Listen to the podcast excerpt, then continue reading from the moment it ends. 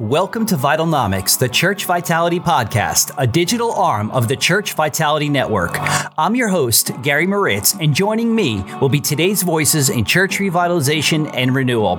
This is a place to find spiritual health, active leadership, and finding legacy over longevity. No matter where you are on the revitalization journey, God is writing your story through His church. He's called you to do it. So, whatever you do, don't quit, reach out, and keep your eyes fixed on Jesus. If you find this episode helpful, share it. If you have some helpful insights on revitalization, let's share them on the show. Now, let's get into today's topic. Welcome, everybody. Welcome to Vitalnomics. We're so glad that you've joined us for yet another great podcast. Today, I have a great, great friend, Michael Sharp. Michael, how you doing? Doing great. Good to be here, Mr. Gary. Thanks for having me. Yeah, it's great to have you. And, and so, those of you who might not know Michael, Michael is the strategic partners director for an incredible organization called Exos. And, and so, it's really cool because they're they come alongside of clients and trainers and associations and really help them understand really individuals leaders sales teams. They bring an expertise of just from the different market sectors. It's really really cool. In this episode you're going to really enjoy it because you're going to find out like hey maybe i need to really discover who i am like, how has God shaped me? How has God wired me? How has He wired our staff? I mean, this is just going to be a great resource for you. And at the end, if you hang on, we're going to give you just a, a, free resource and a link to be able to connect with Michael after this. And so, Michael, I'm just so thankful. And this is kind of us just sitting down, chatting, and just having yeah. a conversation. And you've helped so many church, you know, church leaders, business people. You know, I hear it all the time as a pastor. People will tell me, you know the church isn't a, isn't a business you know it's not a business it's a church right. and and so i'm like well the irs thinks we're a business and so uh, and it's god's business so we better have our act together talk about like your role and just you know you you work with churches mo, you know mostly businesses but but how right. are those different arenas like how, how are they different how are they similar just kind of talk into that a little bit yeah yeah that's a great question and uh, it, it's an opportunity really for a lot of fun uh, the way I would uh, answer it is to ask another question, which is what does a business and a church have in common? What do you think? You go ahead and answer. Oh, you put me on the spot. Totally. Yeah, a- absolutely. What what do they have in common? Uh, leadership is what they have in common. Mm-hmm. What else do they have in common? Staff. And what's the commonality between leadership, staff, or lay people or persons in the seat? They're all people. That's right. They're all people. So, what does a business and a church have in common? The stewardship of people, and that's how I like to say it. We we help facilitate and cause the greater stewardship of people. By the way, that's what we're doing in our marriages. We're trying to figure each out each other. I was just on a Zoom meeting with a guy in Germany. We met through a marriage coaching group, and he's still trying to figure out. Every time I meet with him, he's got a different book. He's desperately trying to read to get more oneness and connection with his wife. Yeah. And I finally, for the first time, because I didn't want to proselytize or push this or anything, I told him, you know what? You need to know how you're hardwired and your spouse. So when we talk about our children, our marriages, certainly business, operations, leadership, associations, organizations, unions, churches, here's a question and, and it relates to stewardship of people. Those of you that are pastors, 100% of the time I ask this question, they always crack up and we can see each other. So I'm going to be looking for the reaction. This is the question that I ask a pastor and I always get a, a smile. Hey, Pastor Gary, have you ever wanted to fire a volunteer? No. That's not fair because I set you up, right? No. Well, he's laughing now for sure. He wasn't laughing at first, but why he's laughing now is because he knows that he lied. no, no. we we tell people, hey, we're not we're not firing you, we're dehiring you. There's a difference. We right. a different vernacular. Right. So the, why that's humorous is because pastors can always think about how they thought the best intentions, and so did the person that's volunteering. But once they're in the seat, they're like, oops, now I have an awkward question. How do I fire a volunteer? You know? Yeah. I mean, they're volunteering their time. But the point is, is that we all see the misstewardship of people, regardless of what brings us into the door into the organization. There's a great opportunity. And we just provide clarity to that, whether it's any kind of a profit or nonprofit business. And we enjoy what we get to do to help people out. No, that's that's good. That's good. It's really really cool. So you you obviously do assessments and you kind of let into that. And there's so many assessment tools out there. I mean, right. every time I turn around, there's another tool to help you figure who, who you are and your stuff right. out. But but you specifically deal with a really I, I think it's a a really cool and effective tool called the core value index. And so why right. talk about that a little bit. Yeah, and that's that's what we're kind of pointing toward is that, you know, there's so much out there, but this is so much fun. It's a great advancement. So the core values index was created about 30 years ago by a guy by the name of Lynn Taylor at Taylor Protocols. So that's the, the history of the organization, but he put it to work in struggling businesses. So he didn't have time to research. He, he put it right to work. And so the beauty is, is that we, we've all been trained on it and used it. In my heart is to even help bring it to churches to get new uh, life to help understand people. So this gentleman that I was just speaking with across the pond in Germany, He's been married for 42 years. Wow. And he's hungry and searching for something that he knows is missing. And in rare moments, he has it. And as we walk through this, he's, he's medically trained. He knows all this stuff, but there's one piece that he's missing. It's the kind of judgments that we all make when we don't know how someone is hardwired. So the difference in this assessment is that it advances where all the other good tools started, but they still are going through behavior and personality. They ask context based questions. Like my coworkers would say, I'm highly motivated to complete tasks. Right. Okay. Guess what? I gave this to my uh, seventh grade and, and uh, eighth grade daughters. There are no work connotations in the assessment for those girls. So it's not going to help. So it removes all behavioral personality social context. It's just words. Right. But the words are undeniable motivators that are very accurate to describe what kind of human being along the lines of Psalm 139. Yeah. It's not just the intimacy. It is God created before family of origin, uh, skills, experience, and ethnic cultural background. There is a wired makeup to a person that God created. This pictures what that is, and it has the highest consistency and repeatability by far. 20 to 40 percentage points better than all the other tools. So it's quick, accurate, simple, and my kids can take it. And my my 12 year old daughter, my youngest, has never taken the CVI yet, yeah. but she talks about the precious wired nature of her classmates. Why? Because it's accurate and everybody wants to know how people tick. Yeah, uh, that's good, man. I, I love that. Like what makes people tick. And I also like the other side, what ticks people off. yeah, that's right. Because when you think about it, even faith based or not faith based, we're all from our youth trying to figure out our sense of purpose and who we are. Right. And then we get all these judgments. And then, so this isn't anti Christian, this assessment. It's not necessarily pro Christian. So the way I look at it, it's a better advancement, just like all the tools that we use today we're not doing church the same way as we're at year 62. Right. And so this one is an advancement, but it's the end zone. It's now that we know what kind of person that we're hardwired or created, what's the end zone? For the sake of the cross and, and submit that to the Lord, or are we going to try to go second humanism, God itself? So the key piece is when we feel threatened about who we are, we're naturally trying to be our natural wiring that can be frustrating when someone doesn't get us. Yeah. And so that can tick us off. Or they're trying, like this guy, he's ultimately still trying to go through behavior modification. And he can slip book after book under his wife's pillow, hoping that he'll get more intimacy. And if she's not open minded to it, she's going to see it as a threat. So he's got to know how he's wired and how she's wired, which is what I invite. That's just today's story. Yeah, no, that's good. That's really good.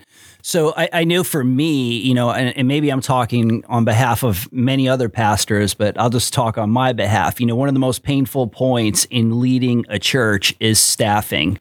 Right. You know, and, and sometimes you think you're hiring the right person and you go through, you know, a year process of hiring somebody and then they get there and then 90 days in for yep. the pastor go, oh no, you know uh, i hired the wrong person. So you know you've worked with churches and and so it takes a long time for churches especially now uh, since the average church size now is 65 people you know to hire leaders. And so any insight on that? Yeah i mean it, it's a similar thing that like when you hire somebody what do you get? Try to hire based on skills experience and do i like you? Yeah. You know and it's, it's subjective. You cannot un unhire someone's hard wiring yeah. It's their natural preference of what kind of human being that shows up every day, regardless of whether at home at work. So by measuring that, we get clarity on what you're not going to pick up very well in an interview, only if you're lucky. So we have the 80 20 rule, you know, ABCD performers. We have in the pandemic, it was called the great attrition, the great resignation. Six months ago, I heard the term quiet quitting. Now, the latest I heard about a week ago was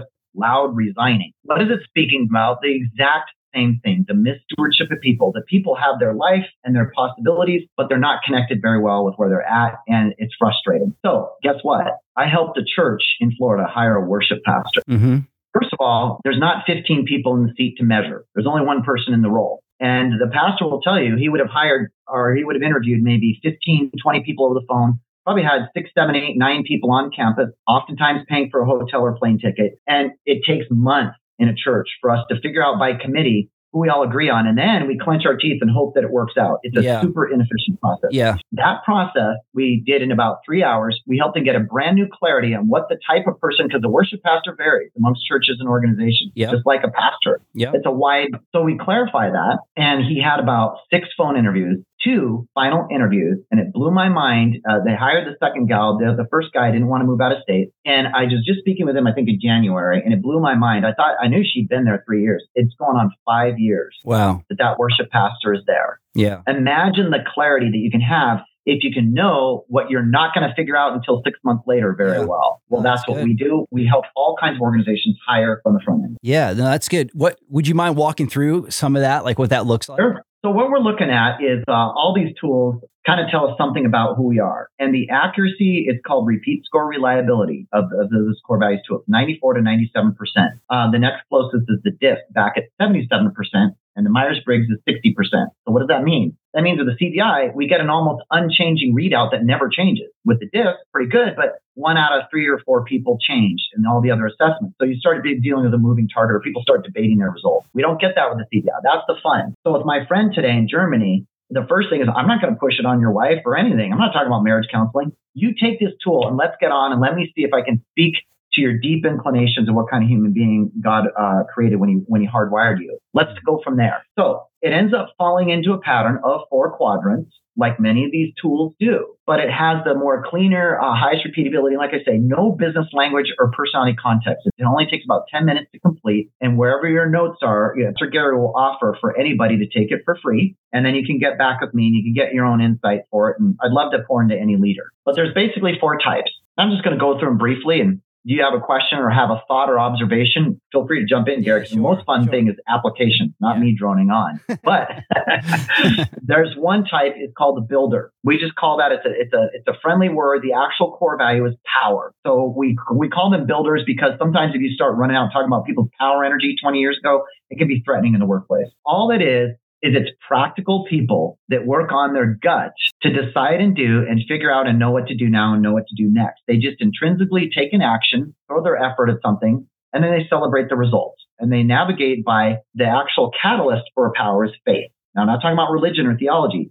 What we mean by faith is practical gut confidence. I have an internal intrinsic confidence as a power person to take an action, get a result, and I know what to do now and know what to do next. I'll do it, and I celebrate the result. Hmm. These are ready, fire, aim people, and they have a sense of urgency to build the plane while it's flying. That's what's unique to them. They do not require systems and detail and a manual. They just get in, mix it up, and start working while everybody else is still trying to figure out or confused or asking questions. That's what they celebrate. Take an action, get a result. Any thoughts or questions as I describe that? No, that Gary, comes I, up in your mind. I love those people. I, I don't know. Why. Yeah. I do. But are you one of those people? I don't know. I, I have a feeling I might have a little bit of builder in me. I don't know. Maybe not as much, right? Not as much. Um, but you can see them. They throw their effort at something. And the positive side is they get stuff in motion. The negative side is they find out where the landmines are by driving over them. That's right. But the beauty is, is that they have that urgency to advance things forward. And in the faith-based and many industries of hospitality where we want to be careful, we don't want to hurt people's feelings, we are shackled by inaction because we're trying to get everybody forward to build consensus. And that's one of the things I want to speak to about churches and their hiring process. Hiring by committee, in my opinion, is a very inefficient process and ends up being exhausting. It's not good for the for stewarding resources. no, it's good. What, what about the next one? So the next one, uh, you'll appreciate this because you've taken this. I think this is what you show up as very strong. It's we call it the merchant, but the core value is love. So when you say merchant, sometimes people think salespeople or something, but no, it's more like Marco Polo. It's an adventurous person through storytelling, uh, forging alliances and relationships, an opportunity bent toward the future. So merchants, uh, the core value is love is uh, working toward an inspired vision of what can be in the future. I know we're going to get there, guys. Let's get in the boat. I'm going to enrich and nurture our relationships. And they're catalyzed by truth. Where builders work by practical gut, merchants work by their relational gut, their sense of authenticity, not facts and measuring stick, but truth is, are you for real? It's authenticity. Mm. Merchants uh, love people, have a keen sense to want to nurture people around authenticity, and they can tell when people are fake. And they also know and see the possibility of the future on an open-ended inspirational journey that let's go forth together. That can be with people. It can also be in leadership and organizations or interior design. The merchant love people have a sense to know how to connect, love connecting. They love depth around authenticity of relationship and a creative gut intuition of what can be in the future. Now, you probably hear yourself a lot in that, right? Yeah, 100%. Yeah, that's me. I, I could see a little, tiny little bit of builder, but not as much. Right. This this is definitely me, futuristic. Now, in leadership, if we look back many years, maybe in your, in your ministry, you've got you know, some, some experience and maybe other tools that have helped shape you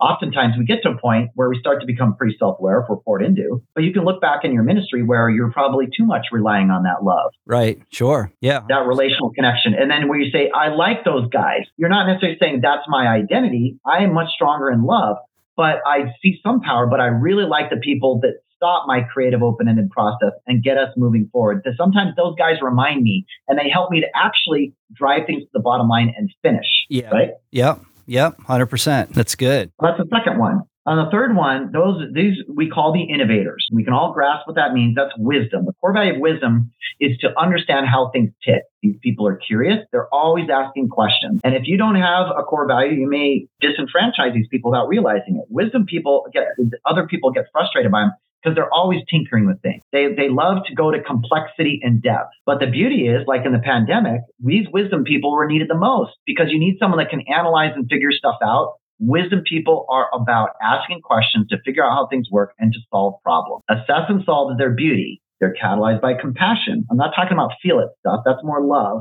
the merchant. But innovator people, it's more like, I'm going to keep working with it. I'm not going to give up. If everybody taps out, I'm going to be the one to figure out the problem and fix it. They are insatiable to work toward depth and curiosity to understand things like systems, move the pieces of the puzzle, and then come out with a wise idea, strategy, or solution. They are beautiful at innovation and dealing with complexity when people give up, but they also have a Achilles heel of making things overly complicated and solving problems when there's no more problems to solve.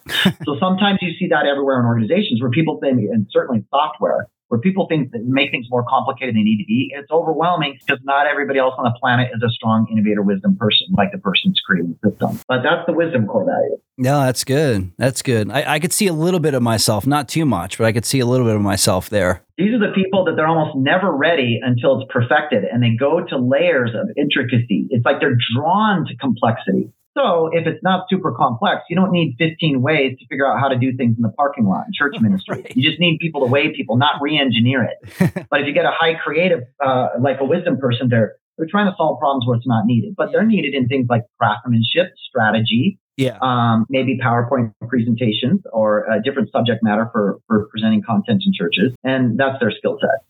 No, that's good. That's good. What about the last one?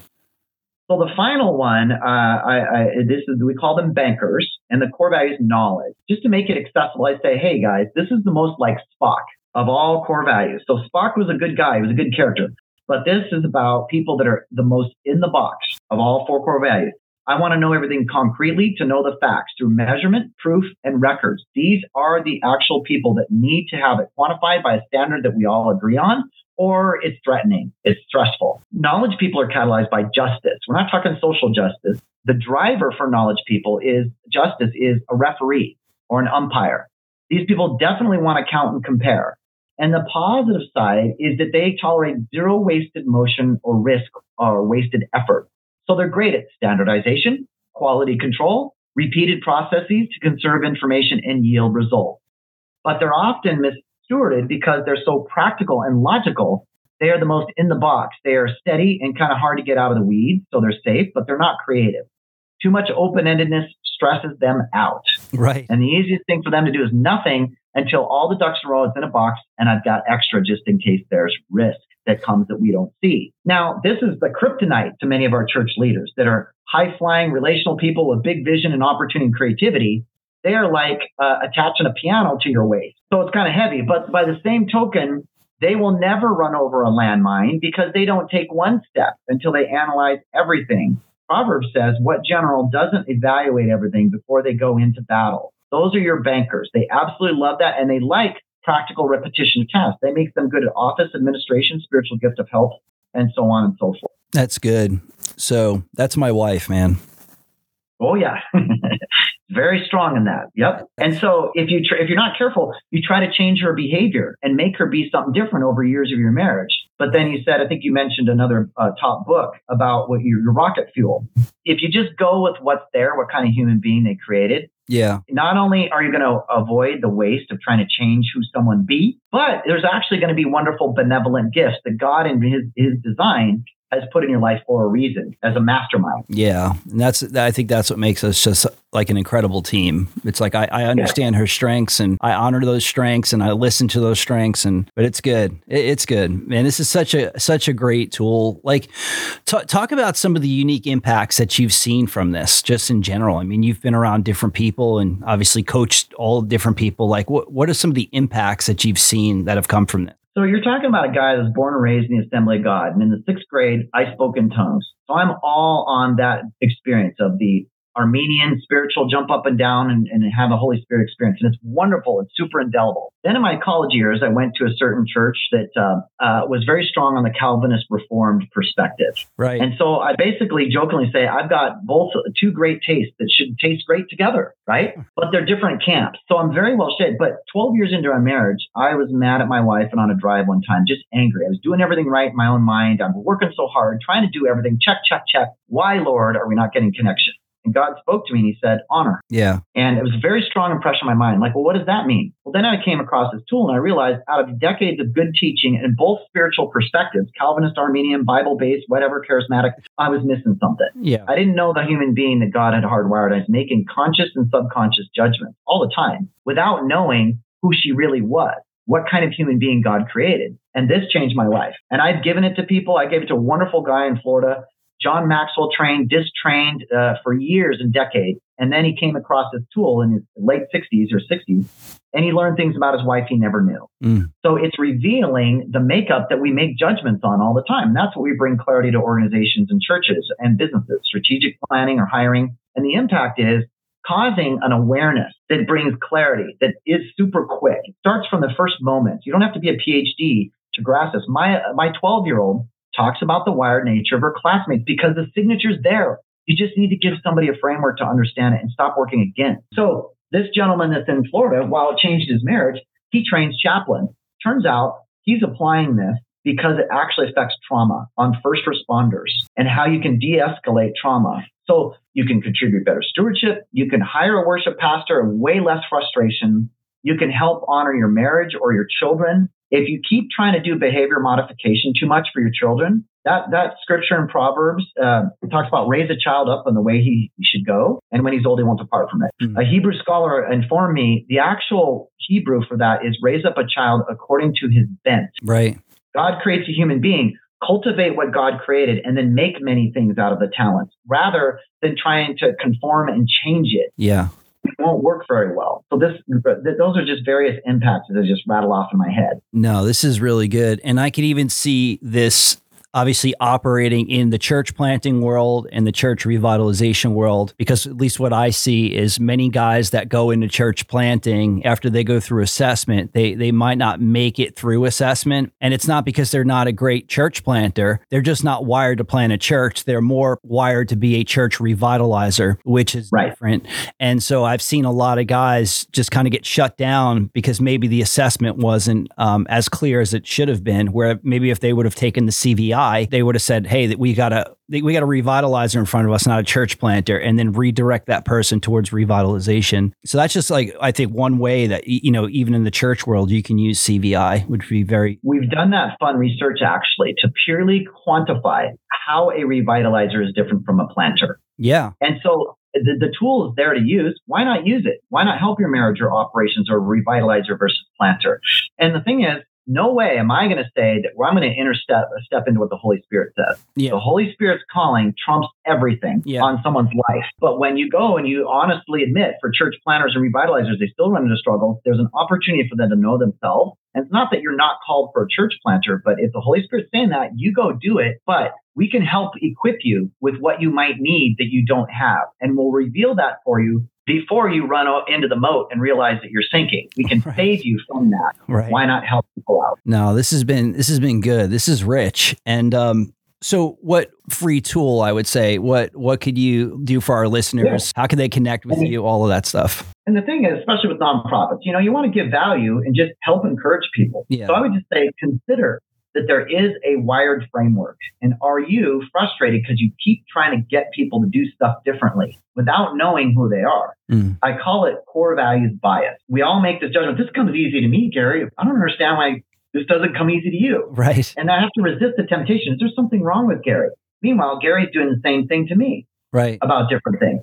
And so it's inefficient. So uh, there's a link that you know I'm sure Gary will share that you can try this CVI for free, and as a church leader, you can uh, just get their very limited value for free, but it will give you something, and then you can reach out to me if you want to have a, another again another free conversation. I want to encourage pastors because pastors are often strong love relationship people. Mm-hmm. They pour into people sacrificially. It's the most sacrificial of all four core values uh, in terms of pouring into, and they feel guilty if they ask for help. And that becomes a real entry door from being messed with. And I saw this in the pandemic. Everybody loves receiving Pastor Gary's love, but people can forget to pour into Pastor Gary. That's and Pastor Gary's not going to ask because Satan tells him, well, okay, so what? You're selfish? You need more help? No, you got to help love everybody. Yeah. And then you, you feel tormented and you don't ask for help. But, but people have to pour into people. That's what Jesus did. We all know that.